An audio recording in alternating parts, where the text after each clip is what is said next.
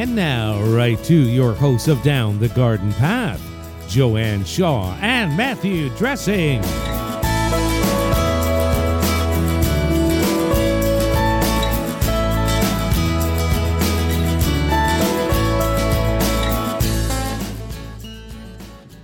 Hello, and welcome to Down the Garden Path, where each week we discuss down to earth tips and advice while doing our best to help you seasonally manage your garden and landscape.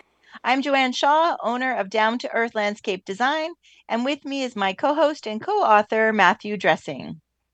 Hello, everyone, and thank you for joining us. I'm Matthew Dressing, owner of Natural Affinity Garden Design. As landscape designers and gardeners, we believe it's important and possible to have great gardens, which are sustainable and low maintenance, and we want to help you make it happen. That's right. And so when people think about native plants, most often they think about a wild meadow or an unkept urban lot. But natives offer many design opportunities and benefits to our gardens and landscapes. On this episode of Down the Garden Path, we discuss how to design with native plants and strike a balance in your garden between natives and the foreign ornamentals we love so much.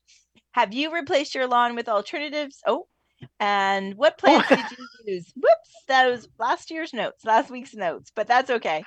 Um, so yeah, so native plants, Matt. That's Um, right. and, and it's true and i have been guilty of that thinking you know some of the you know when people that it's weedy looking and it's you know because a lot of our weeds are technically native plants right like native plant or like weeds are always in the eye of the beholder but um but yeah i'm excited that we can talk about some native plants today which are kind of all the rage in the gardening circles but actually how to design with them That's right. Yeah, I think a lot of us over overlook our native plants in favor of all those ornamentals.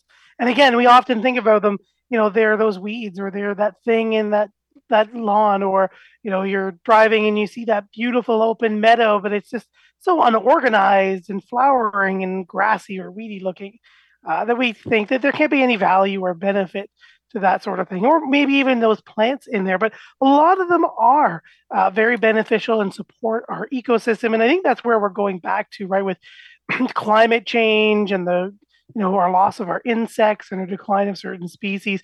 We're realizing that these plants are really foundation plants to support uh, or large key components of these larger ecosystems uh, that we've completely removed. And now we're wondering, you know, why is this happening? Or where are these things going? Or I always think of, you know, driving up to the cottage when we were younger and you had all those insects hitting your like where did they go? And i mean we've been Yeah. spraying and removing their habitats and things like that but again just one of those key components that kind of affect a little bit of everybody. So we've often talked about it um, you know benefits of native plants and they're great for our gardens and there's always a place for them but how do we get there and how do we use it? How do we look at something that we've always thought of as so bizarre and wild and then actually create or use them in our space uh, Mhm. and I think we kind of always think that it's going to look as neat and tidy as all the ornamental plants that we see at garden centers, you know, have perfectly round or nice round mounding Rozanne geranium or hydrangea, but you know, they have a Mhm. little bit of a different shape to them. So how do we use those? Hmm they do. And the other thing is, like we've often talked about before too, that most design clients or most people want a quote unquote low maintenance garden. And that's another benefit of, of native plants is they tend to be a little more drought tolerant, uh, a little bit more heat tolerant. And uh, or if you like if you've got a wet spot, you know, if you again, it's the right plant in the right spot. But um, if you have the right plant in the right spot and the right native plant, especially, then plant it and forget about it really um yeah so you know we get so if you've got questions so listeners tonight if you have questions for us about native plants or how to design with native plants or how to add some native plants into your current designs we'd love to chat about it um, you can email us here at down the garden path podcast at hotmail.com That's right. And speaking of some questions that are popping in pretty quick, Charlie's written in hello to Joanne and Matt. Do native plants need more care than non native plants? ooh good question Yeah, charlie Good question. So I think what we need to do, or one of the things we'll do today, is define what native plants are. Uh, but very quickly, Charlie, yeah, depending on which one you have, in general, native plants don't need as much attention because they have adapted and they've evolved right where we're living. So they know the weather, they know those ups and downs in the cold. You know, they know that if you're in a more arid region or you don't get as much rain, they have evolved with that longer than we've been here. So they already know they've adapted, they've evolved to deal with that. And they usually have uh, survival strategies in place, whether it's silvery foliage or deeper tap roots or, mm. uh, you know, dormant periods, things like that. So knowing our native plants uh, and we're going to get to some examples as well, uh, will definitely lower our maintenance and uh, need overall less care than than most of our ornamentals. Because remember, our ornamentals are coming from other regions in the world mm-hmm. where our, their soils are different, their lighting might be different, they may or may not be adapted to the heat or the drought and things like that. So I think going back to what is our definition mm-hmm. of a mm-hmm. native plant, and I loved, we had Kathy Jentz on not last week, but two weeks ago, and we were mm-hmm. talking about her ground cover revolution, her new book, Ground Cover Revolution, and we talked about or touched on native plants. Uh, and Kathy brought up a great uh, point: is you know how do we define native? So how I mean, how do how do you have a how have you always defined native? Asking you. oh, you're asking me. Oh my goodness. Well, I, I I think well because of what I do, I think I you know research really and and and plants that are labeled native or you know the different courses I've taken and I know some of our show notes are tonight about one of the courses I've I've uh, taken as well. So I think it's just um, but how I define it is Oh, I don't know. That's a tough one. Actually, you caught me off guard. I should know this, but you know, I think in our in schooling and in our research, plants that na- grew here naturally, you know, yeah. that um, you know, and and uh, you know, some of them have been improved on, let's say, and so then we can we'll also talk later, a little bit later about nativars, right? Um, is that yeah? Is that, yeah, that's a native nativar. That's right? a nativar, and that was our show last week as well. A little bit of our mm-hmm. background information on on nativars. That's but much right. like you, yeah, I defined it as it was just a plant that's always grown here, right? I mean, mm-hmm. it's just it's yeah. from here, yeah. Yeah. So, but there is a few different ways to look at, um, you know, the definition of a native, and we look at that way with our my students as well. But Kathy kind of put it in a nice little way too. You know, eh, where is it native from specifically? So really looking at it, you know, it's always grown here, but like, did it grow right here? Like if i like stood where i am now and went back 400 years in time am i going to find you know this mm-hmm. plant so is it mm-hmm. right here or is it from your eco region you know is it from the great plains? The plains you know span a large amount of area where we're here in the carolinian forest. It covers a large amount of area. These defined ecoregions where certain habitats uh, you know certain weather patterns and habitat patterns exist you know do they live within that native ecoregion so, you know, may mm-hmm. not be as defined as right here, but, you know, maybe it's not even defined as just Ontario or, you know, just one of the northern United States, but maybe it spans a larger part of Ontario or jumps over the lakes into, you know, uh, New York State and a little further right. south. Right. So does it, that ecoregion may not, it doesn't have borders per se by country. Right. right. Or, and then you pull out it even further, or are you looking for something exactly to Ontario?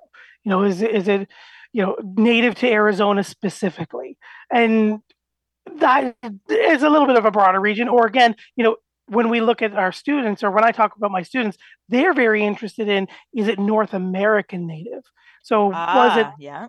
here on the continent, but we've moved it around, whether it was things like First Nations moving things like corn up into certain areas as you know agriculture developed, or are we moving things just slightly out of their native ranges as well? Mm-hmm. So there's a wide range of how you can define native, you know, where it was from, but what is what is the where? So right. Who, or where is the where? And so for our listeners because the nice thing about our listeners is that they're all over you guys are all over the place right all over north america and canada so you can search your eco regions of north america so you can look uh, look that up. I've just pulled up the website here. North America has been divided into 15 broad level one ecological regions. So once you kind of get an idea of your region, then that can help you figure out which plants um, would grow best. And I think sometimes although if you don't want to do all that research then really it's going to your local garden center somebody that's fairly close to you and looking at the native plants that they stock um, you know and you can talk to them there but if you do want to know a little bit more and do a little bit of a deeper dive um, and some things like i think of rudbeckia or you know black-eyed susan that everybody knows you know it it may have a really large ecological region and be native in in a lot of different areas. It isn't it isn't you know um, but then there's might be some other smaller ones plants that are not are more concentrated in in, in different ecological areas right? So it really varies. It does and you bring up a great point too. Even within that ecoregion that plant might be native there but even the plant itself has its own native range right so yeah like you mm-hmm. were saying it might you know be very concentrated in the ecoregion or it might actually uh, join or cross into other adjacent ecoregions or zones or areas as well. Yeah. So you've decided you want to go with some native plants. Where do you go for them? So I, I think you had just kind of touched on that already. Definitely your local independent garden centers. Uh, that's a great place to start because they can order specific plants for you. So you can go in to your, you know, your uh, perennial department, if that's what you call it, and you can speak to the supervisor or the staff there and see what they can do about searching for a specific uh, native plant for you. And again, mm-hmm. depending on where you are, whether you're in Florida or Alaska, or right. you know on the East Coast in Newfoundland, uh, you know you'll always have hopefully a source, or that'll be in one of those mixes of right. your of your plants. Yeah. I think We're, right now too, it's because it's such a hot topic. There should yeah. be. It's probably small, and it's probably like in the back corner of the garden center. But there is a native plant area, and one of the biggest challenges I think for garden centers is they don't really look great like in a pot right like they don't look they're not the colorful they're not going to be flowering and pretty i mean except for like like the 10 minutes that trilliums bloom for yes. you know for instance in the pot i can remember when we i worked at the garden center right like they're just sad looking little plants in a pot um and yeah so yeah. they're not they're not going to be something that's showy and it's not going to be by the cash register and it's not going to be an impulse purchase you know you've got to go looking for it um, but i think because of the demand they are a, you know there is an area probably in most garden centers and some and i'm i'm assuming they're in separate sections but sometimes they may be mixed with other perennials, right? And do the typical alphabetical order by common name or alphabetical order by botanical name, but they're never going to be like the showy thing that you can't just resist. You know, they're going to just, you're buying them. Yeah. yeah. Right. I mean, they will, they may, once they're established in your garden, they may be beautiful, but they tend to not be the showiest. You know, there's a few, probably a couple of exceptions, right? Like, because Columbine, is Columbine uh, native? Yeah. Yeah. Yep. Um, so when it's blooming in in the garden centers, it's pretty showy. But um, yeah, so there's a few exceptions, I'm sure. Definitely, and you're right. You're never going to find them on an end cap, and they're never going to replace. You know, they're never going to bump the end cap of hydrangeas to do a native plant display. That's right. That's right. so, That's right. Um, you also may find.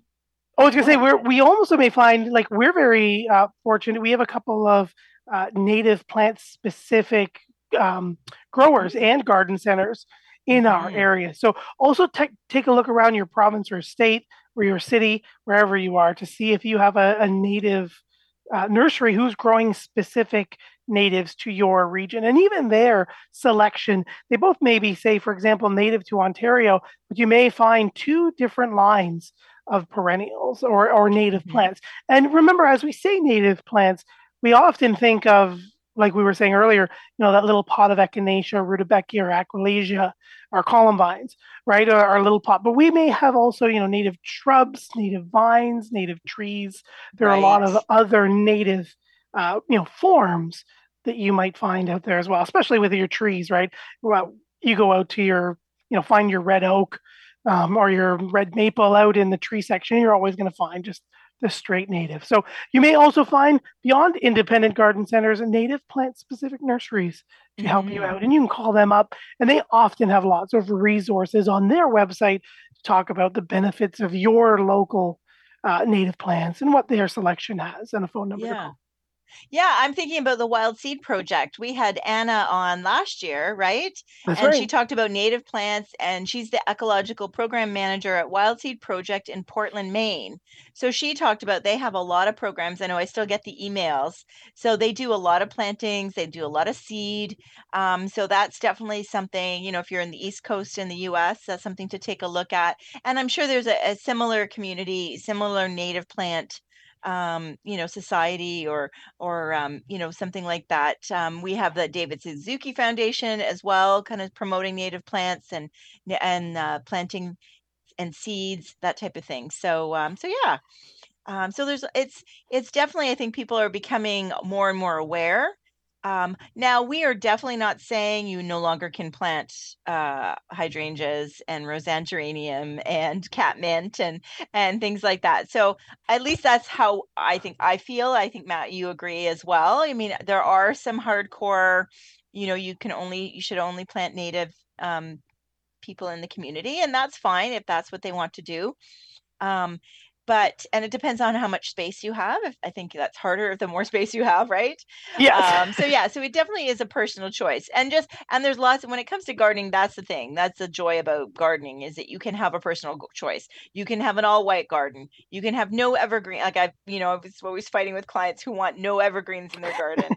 you know, um, you, you or an all purple and white garden. Like it's it's really about um personal choice. So if you want to have only native plants in your gardens, that's fine too. Um, and I think the other purpose for native plants is if you've got really challenging growing conditions, then Mhm. sometimes that's hard with your regular hybridized plants, you know, wet soils, clay soils. Um, something that's really unique. You, if you're having a hard time growing something, I think of dry shade under a, under Yeah. evergreens, right? Where many, many of of the typical things that we would suggest and people you know love their hostas and stuff but even they struggle under in those conditions um, but some of the native things like wild ginger and uh, may apple like they thrive That's right. so yeah so um so yeah so i i kind of rambled there but That is all right. So yeah, I agree with you completely. You don't have to completely rip up your garden, and that's not what we're we're saying. Or or you know, change your design, natives only. There are, are a place for both of them, and I think what we want to do is emphasize that you know you can design with both of them. There is a balance that you can be had. That they will both bring benefits native plants do bring other benefits to the weather, to the local biology, uh, and I think there is a place for uh, uh, both of them in your garden. So we'll get into some tips and tricks on what we can do to design and incorporate our native plants in there without making it look like that crazy wild uh, Mhm. meadow space, right? So Mhm, mhm. we have a question from lenny so he's asking about um, what are some examples of native plants here in toronto thank you Ooh, what are some beautiful natives? Yeah. Again, depending on your your situation and what your um, conditions are, there's lots of different plants. But I mean, we have native junipers. I mean, starting with you know some of the trees, we've got you know our native red maples, we've got native oaks, lots of different uh, trees and shrubs, hop hornbeams, uh, things like that. You could grow lots of different shrubs. Our nine bark, serviceberry yeah nine barks Serviceberries. serviceberry Mhm. that's right. Uh, you know, pines. There is even native junipers to our area. The, the regular Juniperus horizontalis, our spreading juniper, is native to here. So there's a lots of, of wide variety of trees, shrubs, uh, and perennials. What we don't see is a lot of annuals, actually, right yeah in in our area. Yeah, Mhm. But- but think of um lenny if you think of like trilliums you know something that's trilliums.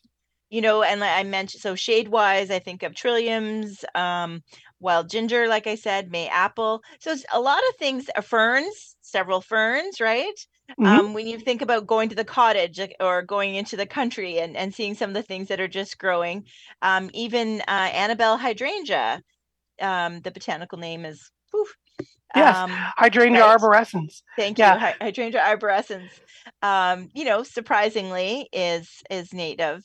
So yeah, so there are uh, many things, uh, and then you get specific things like butterfly weed. Um, yeah, there are different asters, there are different butterfly weeds, uh, there's coneflowers, bee balms, rudbeckias, uh, lots of different wild perennial herbaceous milkweed. I'm thinking like what's Oh, you're thinking going milkweed? Okay. I'm like I'm trying to think of I'm like sitting here going, okay, butterfly weed, but there's also milkweed. And many like there's a lot of different varieties of milkweed for sure. Yes, exactly. Yeah. There's lots of different ones. Mm-hmm. And again, they may be fully you know native specifically to Toronto or our area, but again, they may also have wider ranges right. as well. So right. Yeah. Yeah. So Lenny, it's just about Googling, you know, looking for them, uh, depending on whether you have sun, shade, wet, dry, you know, and so it's not just about native plants. I think you gotta, you gotta narrow it down a little bit. Right, right. What exactly are you looking for? Like, are you looking mm-hmm. for trees, shrubs, and how mm-hmm. we're going to interact with all of those? That's yeah. right. Um, and Evan is asking if n- native plants are better for wildlife, and they often are, aren't they? Yeah, they often are. They've often, especially native wildlife that's that's naturally here, right? They often provide a housing or an overwintering site for mm-hmm. our, especially for our insects, including that in the broad umbrella that is wildlife, but our insects as well as some of our animals. Remember our um, Juniperus horizontalis that's native uh, to Ontario and, and northern Canada. They it is so low growing. It is an overwintering site for small mammals. They will burrow under and use it kind of as a shelter. Uh, the stems of our plants, right? The certain species, like again, going into our monarch, which is probably the universal classic example, right? Mom mm-hmm. looks for the specific species of the uh, oh my gosh, the milkweed to lay her eggs on and so her caterpillars can feed on. So they're often a, a, habitat source. Again, they're often a specific food source. So insects, again, they're noticing you know, specific nectar and pollen resources, laying their eggs, even animals, mast trees, trees that are producing specific fruit and nuts that these birds and other small mammals are looking for and eating uh, to sustain themselves. And as we remove those trees where they become less and less, those animals have to leave. Um, and you know their ranges start to change as well, and we see less and less of them. Mm-hmm. So yeah, we go ahead. No, I was thinking of moths too. Like I oh, think yes. that's something, right? So I, I think you think about it as a food chain. So if there's many things that um, a moth like, and it's it's amazing when you start to research it, how many um, um, what is it called? Like when when an when an insect only I want to say soloist. That's not the word. The larval species? No, yeah, something that eats like well, like for instance, the uh, monarch will only eat the butter. Like the caterpillars can only eat. Oh, like a specialist. Right, a specialist. So there's many like moths and that are that need a specific plant in order to survive and then there's birds that usually eat those moths like it's there is a food chain right Yes, exactly. We have that specialization of that moth to that plant or that insect to that plant that right, those two or three species will yeah. eat them and they're so right. And then it goes up that food chain. Exactly. Exactly. So if something happens in that chain, then that's really, you know, that really kind of messes things up um, I had done a presentation and I researched. So if anybody has an oak tree or, or you know, is near anybody that has an oak tree, the acorn. So there is a um, there is an in the weevil. So it's a, a weevil. So when the acorns fall on the ground, if you've ever picked one up and has a little hole in it, right? Yes. So there's a weevil, and it takes uh, two years for it to come out. So it goes, the little egg goes inside the, you know, it lays lays its egg inside the acorn, and then they eat the inside of it on the ground, and they come out. So um, it needs, you know, it needs an oak tree. Those that insect needs an oak tree, and then once they've come out, then they hollowed out um, you know there's, there's, certainly birds that go and eat that um, weevil and then there's a particular ant that needs that also goes in. So once the weevil has left that acorn and a particular brand of i'm going to say brand species of ant goes in and lives and lays its eggs inside that same acorn. So, you know, that's an example of, you know, the circle of life and how, and so with there's a scarcity of oak trees, or if, and this goes also back to the whole cleaning up your gardens. It's a little bit of a segue. Sorry, everybody. But if we all, like, if, if, if every single acorn in the forest was cleaned up, then what happens to the weevil? Right. And then what happens to that ant and what happens to the birds and the other insects that feed off of those two things? So, so definitely, um, that's a long answer, Evan, to your yes. The native plants are better for wildlife. yes, they are definitely. And I think you go into Ron's question too. Ron asked, um, "Hi, Joanne and Matt, can you give us some information or facts about native trees? Uh, why do we we always hear about native plants? Ah. Thank you ah. so much. So, like you were was said, that right? last week's show, Matt? We had a we had a replay, but I thought we did native trees, didn't we? Uh, we had, well, yeah, we had nativars. Oh, um, oh, okay. So it wasn't specific on native trees. Trees. Okay. Um, Sorry. No, it's okay, Ron. But yes. Yeah. yeah. No, there are a lot of well, the oak tree. So yeah, there are a lot of. You're right. There, we should be talking more about native trees. That's right. And like you were saying, like the white oak, right? Um, there are over. I think you said. Um, red oak. you told me once upon a what one? Red oak. Was it the red oak? Okay. Mm-hmm. Or the white oak, we know that holds like there's over 500. It's a host mm-hmm. of over 500 different caterpillars, insects, um, mm-hmm. you know, mm-hmm. birds, and again connecting all of that chain. Uh, so mm-hmm. yeah, so just even choosing one one specific tree, and that goes right. for every different tree will have different things. Whether you know it's a hemlock or sugar maple, a red maple, a bur oak, uh, a serviceberry. We have our, you know, our pagoda dogwood is native to our area as well. So those beautiful flowers. I saw some actually just this weekend, our tulip trees. So there's lots of larger trees that we see out there, different birches, uh, different evergreens that will again house lots of different species. So I mean, Ron, we could do um, a whole show on just you know the three di- native trees and then all the host animals and insects uh, that we use it. But you are right. We definitely, definitely hear more and more about native plants, and I think we all think of uh, herbaceous perennials or those you know wild meadow-like plants. But again, there are lots of host trees like our right. white oak, our red oak, our maples, our tamaracks, our Hickory. Uh, I mean, we did do a hickory. show. I can't find the date on it, Matt, but we did do a show. We'll put in our show notes, but we did do a show in the past on native trees. Um, it was we did a native month, I think, in August, a couple maybe last year. Um, so yeah, so because we, we, have um, we have our list here of uh, top Matt's top favorite deciduous trees and Joanne's fo- top favorite deciduous trees, and then evergreens as well. So uh, so yeah, so that was uh, um, a great episode, and that would be a deeper dive, Ron, if you want to check out that podcast. And like I said, we'll put it in our show notes. Um, red bud. I mean, it's funny because a lot of the native plants are what's blooming now, right? Serviceberry, yes. red buds. Um, uh, flowering dogwoods and haven't started blooming quite yet. Uh, pagoda dogwoods, like you said.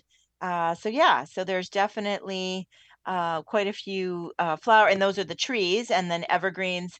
Things like white pine, we all know. You know, if you think of everybody thinks of um, the group, group of seven art, right? Those are all native trees, right? That pine tree, those pine windswept pine trees, uh, yeah. but also jack pines and um, eastern red cedar, which is that Juniperus virginiana. It's mm-hmm. that one that that juniper looking thing that we are driving around now, especially again in the GTA. We know that everybody lives a little bit of different places, but uh, you know here in the GTA we see them as really brown looking dead cedars, but that's just their winter color.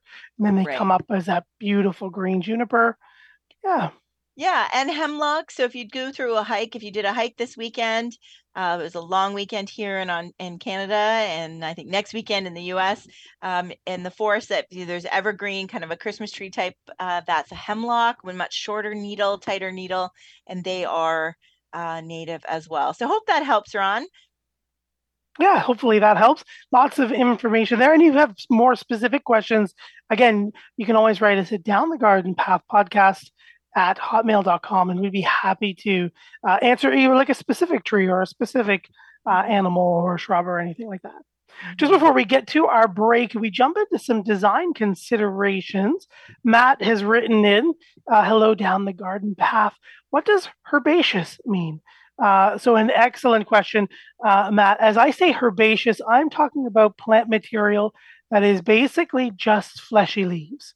So, for example, if you think of again like an echinacea, um, you know, just a regular plant, it grows from the ground every year. It's leafy, fleshy stems. You might get a little bit of wood, but generally not. And then as the winter comes or the dormant season comes, it'll die back to the ground and leave nothing there. There are herbaceous annuals and the whole plant will die, or herbaceous perennials. So these are again like our echinaceas or the daisies, things like that. They will, or grasses, uh, they'll die on top, but the roots will stay alive and they'll come back. So you can get, you know, woody perennials, and those are trees and shrubs. They are not herbaceous because they produce wood. They have vegetative parts to them, that are somewhat like herbaceous, like soft tissues. Uh, but herbaceous generally means something that is completely without wood. So yeah, thank you very much for the for the question there, Matt. And as we hit the bottom of the hour, I'll just jump in and say thank you everybody for joining us here live on Reality Radio 101. I'm Matthew Dressing here with my co-host and co-author Joanne Shaw, and you're listening to Down the Garden Path. Joanne and I enjoy hosting Down the Garden Path each week, bringing you interesting and relevant topics to help you achieve a great garden. We learn right along with you from our research and from the guests that join us here on the show. Don't forget, you can spend more time with us down the garden path. Follow us on Instagram, Facebook, and YouTube at Down the Garden Path Podcast is our handle there. You can also find us on your favorite podcast provider with lots of past episodes on nativars, native trees, and some of the other amazing topics we talk about through the whole year. While you're there, don't forget to hit that subscribe button to be notified of new content. And don't forget to like, share, and leave us a comment. We love hearing from you, our listeners. Don't forget, you can always write us here down the Garden Path podcast at hotmail.com, or you can find us via our websites. You can find Joanne at down the number two earth.ca, and you can find myself at naturalaffinity.ca. So, designing with our mm-hmm. perennials, mm-hmm. our native perennials, trees, our native shrubs. So we've defined what our native plants are. We're going to see, you know, whether they're right here with us or in a larger area. You know, maybe they're more North American native. But what do we do with them when it comes to designing with them in our garden? One of the most popular kind of easy way to get introduced in native plants is nativars. We talked about that last week on the show. But what is a nativar? So we're always in the plant world, we're always trying to improve upon or cherry pick those great characteristics of the plants that we love so much. Right. So every year there's a new hydrangea, every year there's a new echinacea, every year there's a new hosta. And it's all about colors or shape, uh, you know, growing conditions, disease resistance, et cetera, et cetera. So nativars are native plants that are cultivars of that native plant. So, first of all, what is a cultivar? Mm-hmm. A, a cultivar is basically any plant that we cultivate by man. So we're often, um, you know, we've chosen, you know, an echinacea grows and it does this and it's, you know, yellow and white at the same time. Uh, and it grows, it's a nice dwarf, right? So we are cultivating that plant because that plant has occurred nature, naturally a cultivar basically means we're cultivating a variety and we're keeping it in circulation by cultivating that plant. So nativars are native cultivars. So again, Echinacea, Rudbeckia, uh, a lot of our perennial grasses, there are a number of grasses. Again, depending on where you are, all of these names may or may not change. But basically, these nativars are cultivars of our native plants. So they're native, but they're native brothers and sisters to the original original that's been here for you know the last hundred thousand years uh, or more or less. Mm-hmm. So co- nativars are a great way to go into the world of natives. Look at what native plants you're interested in that is in your either your immediate area your state, your province. Maybe again, you're looking for that eco region. And we'll put that eco region link in our show notes as well. So if you're looking for your eco region uh, in, in, North America, you can we can help you find it. but looking at that, for example, you know, our echinacea is native to the plains. We have a na- echinacea native to Ontario in parts in northern um, New York State, but it's not the typical looking echinacea. It's uh, Echinacea pallida, but it has it's a very narrow or fine leafed or fine petaled, drooping petaled echinacea, but it has that typical cone. So when you buy an echinacea, if you buy Echinacea purpurea, you're buying the native plant. If you buy Echinacea uh, purpurea sombrero red, you know you're right. buying a cultivar or hybrid of that echinacea. So the nativars will often give you those again they'll attract those insects. They'll be that food source for bees uh, butterflies birds other insects. Um, you know if you have a spe- different species of red oak you know it's still going to produce those acorns. You know those insects will still come and investigate and use those acorns but you're not using that species. And maybe you know that cultivar is just a smaller red oak um, so you can use it as a dwarf variety in an urban landscape. So that's what these nativars are. We're picking those, you know, dwarf, disease resistance, color, conditions, resilience to use them in our urban landscape. So that is what our nativars are. So again, if you're looking into some native plants, you know a native plant or you know your ecoregion, and you want to, you know, that one looks really cool. I'd really like it. Sounds like it has a lot of benefits. I can't find it. Okay but this is its name. What are the cultivars of that? And you can mm-hmm. pick in and bring in some of those positive traits to the landscape in your ecoregion, but find a readily available plant. That's right. So that's what our native are. Yeah, and sometimes though it is a negative. Like I think about the some echinacea sombrero. Like some of those have been, you know, echinacea is one plant that has been hybridized and cultivated a lot like right? I said, every year there's a new echinacea. There's a new one. Yeah. But they do say one that you will find if anybody's ever planted a red or orange or yellow uh, echinacea, you know it's only if it lasts one year, it, it might last two, but then that usually it doesn't survive past that, right? They kind of peter out. They're not as strong. And there is some proof that they don't have the pollen or the nectar like their native parent. Um, so so yeah, so sometimes it's the other opposite, right? In the sense that right watching how hybridized or how cultivated right that group right, is right right and echinacea is a great example of that pro and con because again we use it so much and mm-hmm. absolutely mm-hmm. everything mm-hmm. right but if we think of like rudbeckia yes. i can think of Goldsturm goldstrom star which is a dwarf and then the species yes there's like there's the three of them really yeah yeah yeah so, yeah. yeah, yeah, definitely. So, excellent um, point. Mm-hmm. Um, so for me, when I think about, there's a couple things if we want to talk about designing with them, um, and specifically perennials right now, um, because because I think the perennial native plants do get a bit of a bad rap, and I'm guilty of it too. In that, when I've taken some of the courses and then they go and show pictures, and I'm like, yeah, I can't. Like, it looks like a ditch. I can't put that. I can't design. I can't design that for a client. You know. So I think you know you definitely with native plants do need to take a, a, a slightly different approach. I think if you are planting you know 12 different kinds of plants to you know different colors and different in in a, a one garden i think that garden is going to look a little messy and weedy so uh, my design tip my first design tip would be to and and this tends to be overall as well but less variety and bigger quantity. So pick two of your favorites and plant a swath of them. So now you're buying, so if you're going to do the purple, um, the uh, echinacea, the pallida that is native, you aren't going to buy one or two plants. You're going to buy five or six and you're going to have like a nice big grouping. And then if you wanted to add an ornamental grass, you know, looking at something like little blue stem, and again, mm-hmm. you're not going to plant two or three. You're going to get five or six or eight, and and big, you know, grouping of it. So then you've got a swath of, you know, uh, of the purple flowers, and you've got a swath of the little blue stem. It is, it is, uh, it does have a blue tone to it.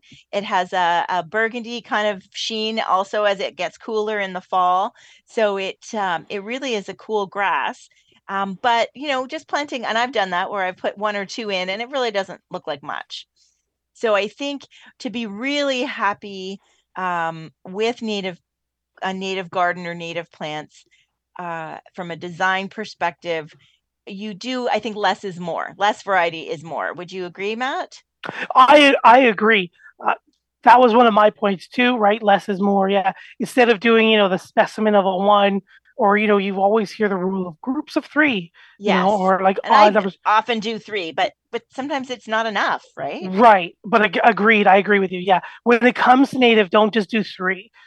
Do your like your five, your seven, um, and do them in a great big group. Because and again, less is more, right? You're gonna gonna avoid creating picking all of your favorite native plants, mixing them all together, and creating that weird ditch meadow kind of look, right? So if you create those big vignettes of, you know, here's a beautiful stand of little blue stem or big blue stem, you know, or here's a beautiful swath of echinacea, right? You get that bang for it, and then you don't get that wild look. I, I agree. Yeah. Um, I was going to say with that as well is even creating some um, delineation, right? Creating little spaces within the garden. So don't let everything just kind of bleed together and get very English garden look.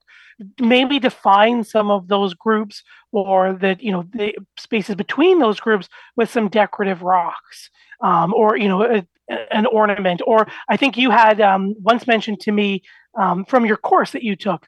Um, hedges make edges, right? right? So creating kind of like a barrier or a line, or creating smaller rooms or departments or sections within the garden to kind of showcase off of those mm-hmm. those groups. And it doesn't have to even, as I say, hedges make edges um, from your course. Um, you know, you don't have to put in a hedge but you know put in a gr- smaller group of something else you know mm-hmm. remember we're going to mix our ornamentals with our natives so maybe you have some little blue stems and then maybe you have a nice grouping of two or three dwarf hydrangeas. And then the echinacea comes over here right? That echinacea or that group of hydrangeas can be the block or the mm-hmm. break between the two. Or maybe there's you know a, it's a ground cover in front of of something right? Uh, in mm-hmm. front of that. But creating little pockets to create little breaks within in the in the landscape or within your planting yeah instead of letting everything just kind of bleed together because we like we all like full tight space right no soil kind of thing or little or soil yeah, yeah, yeah. So yeah, I think I agree. And I think you can do hedges too. I think hedges can really go a long way. And it doesn't have to be an evergreen hedge. It can no. be uh, it can be deciduous. It can be a perennial.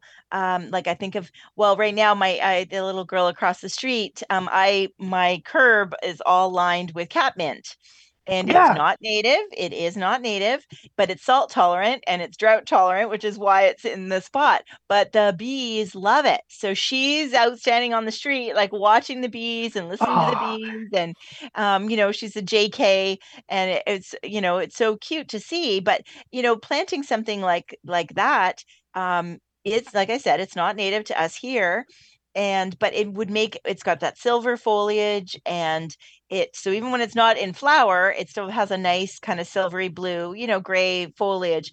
It can make a nice hedge or nice edge and then you could have other um, things that maybe sometimes are not as pretty like milkweed isn't necessarily that attractive right? Mm-hmm. um and that's not the purpose. The purpose is to feed the butterflies right and the caterpillars so, um, and you know me, I mean, I'm not a yellow fan, which I know our listeners will tease me about it. but even something like like um, uh, Black Eyed Susans, uh, you know, right. you can definitely do a row of that, and then have other native plants like the big. You can do big blue stem and other some of the other larger plants or or larger shrubs that are native.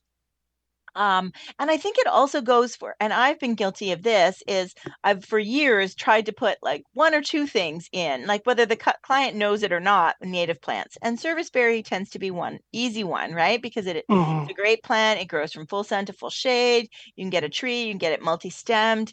Uh, has nice has spring flower, uh, berries for the birds, fall color. I mean, really, you can't beat it. Um, but I've put one in the garden you know instead of doing a hedge or doing a whole back fence of you know a grouping of three service berries to just make a statement and make a focal point or doing three and and I know my girlfriend Nancy's done that like beside the driveway instead of just putting one at the front you know she's done a grouping of three service berries. And uh, so yeah so I think uh, realizing that if it's, it's especially in those ones that are tricky spots like if you have challenging soil yeah if you have a wet spot, if you have really hard, difficult clay soil, um, if you're not great at watering, if you go to the cottage all the time, then you want plants that are tougher.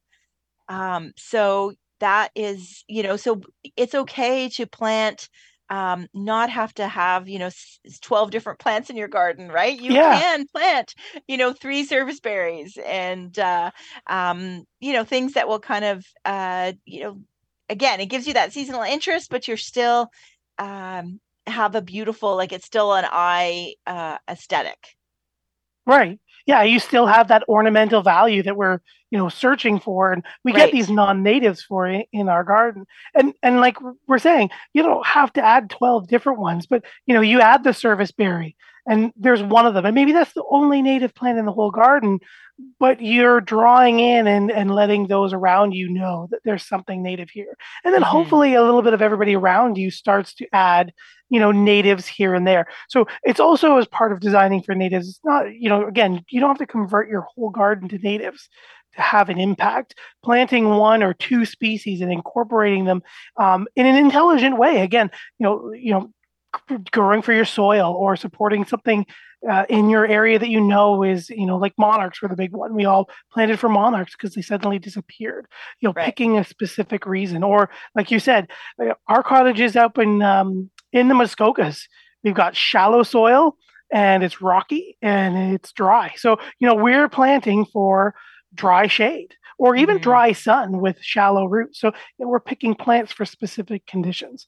Mm-hmm. yeah yeah, and more and more, I do want everybody to do some research in your area. I mean, and um, I can't speak highly enough. Like I said, in Ontario, on Canada, you know, the David Suzuki Foundation, Butterfly Way. There's a whole like the website and the information there on the native plants and the beneficial things. Um, also, I want to give a shout out, and everybody should Google, uh, and we'll have it in our show notes. But Doug Tallamy that's T A L L A M Y. Uh, he's a prolific author. He's an what's I want to I'm going to say so it's ed, etymologist insects. Entomologist, yeah. Entomologist. I get etymologist and entomologist. Um, so Google him.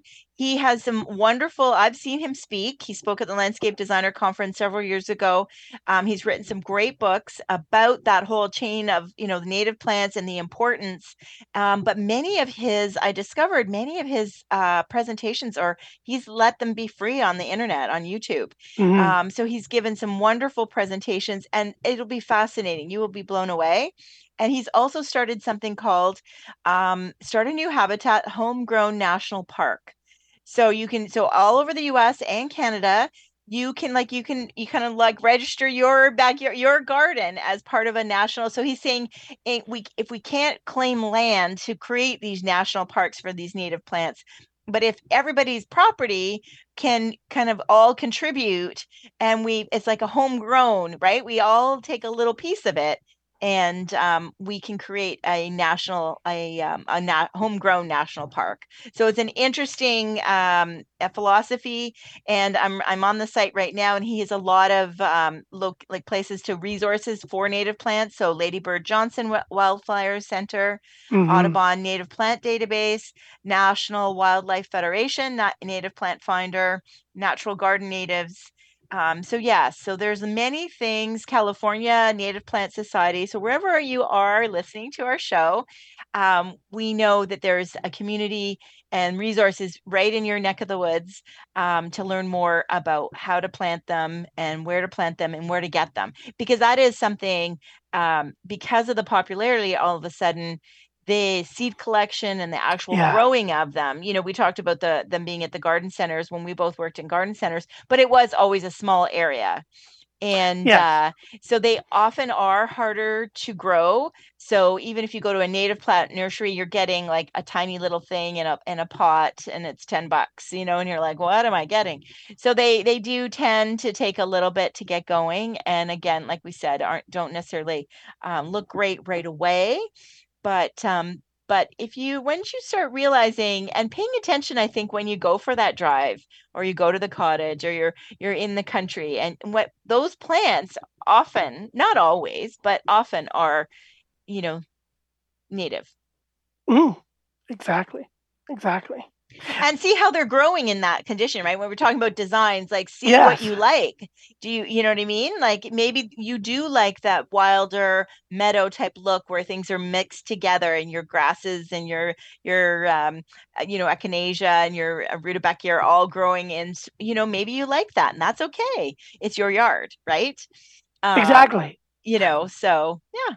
There's no right or wrong answer to designing mm-hmm with natives really you can go as mm-hmm. wild as you want or you can get as manicured as you really would like as well but mm-hmm. again like you said you know it's not going to be this uh, perfect fast growing beautiful the stereotypical i just bought this from the garden center look right yeah. right right and i do encourage people especially the shade lovers or that mm-hmm. you know mm-hmm. t- typically you know go thinking of hostas like well we'll grow in the, in the shade oh hostas.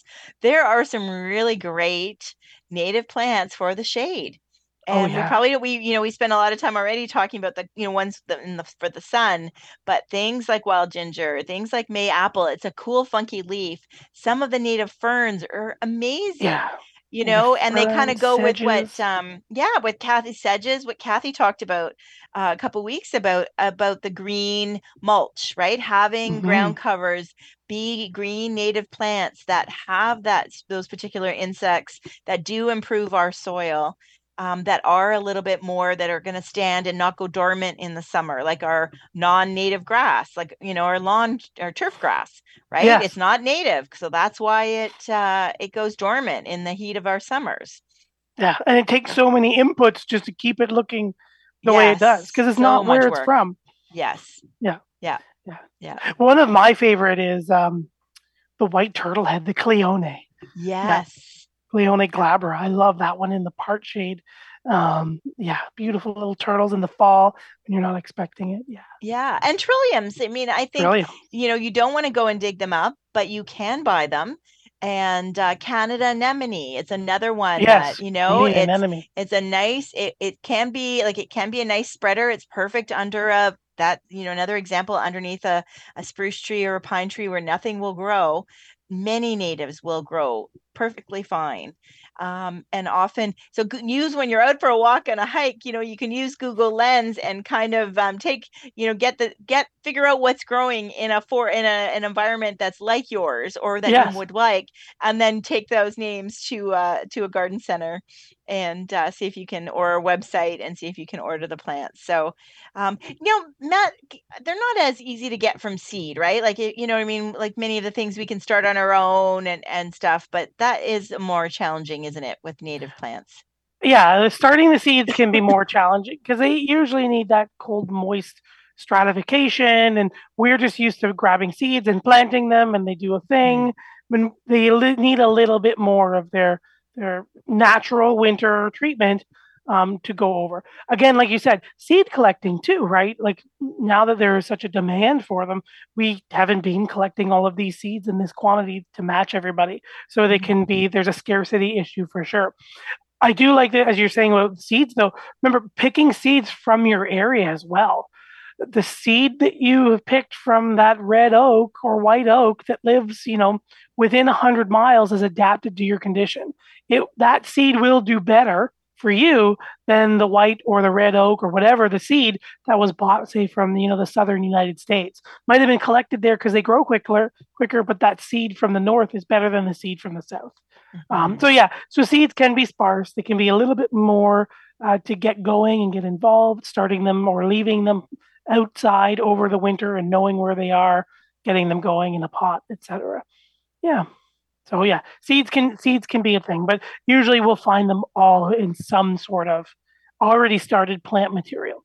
But That's it right. tends to be the smaller, you know, four, three and a half inch pot versus a one or two gallon tree or shrub or ornamental something. Right, right. Um, and we have done several past episodes about native plants, trees, and shrubs, and perennials, and native nativars, trees and plants and shrub.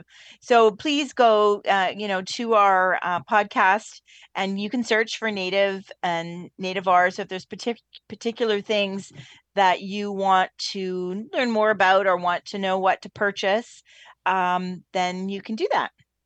That's right.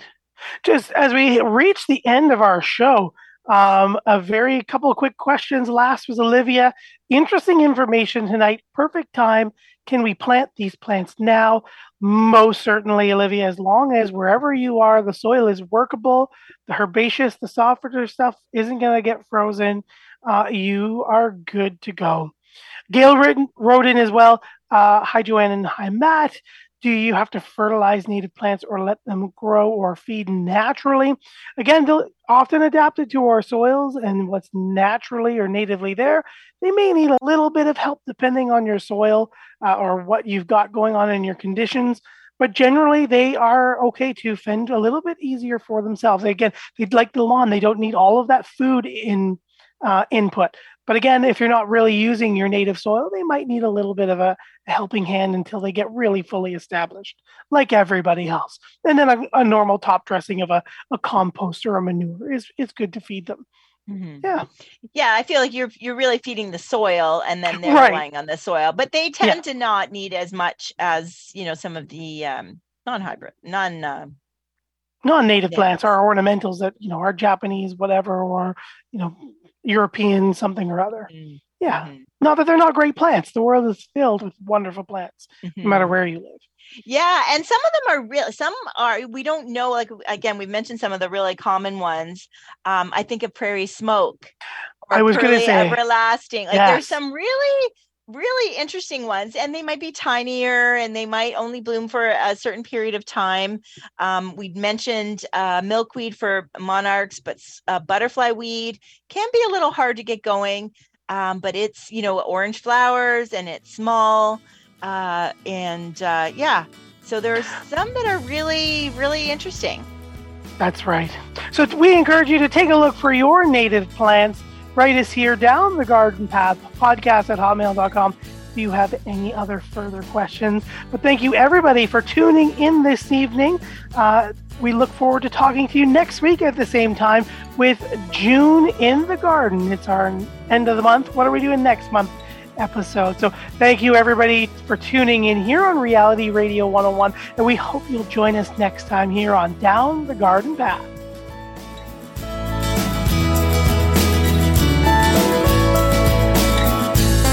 Thank you for listening to Down the Garden Path with your host, Joanne Shaw and Matthew Dressing, right here on Reality Radio 101.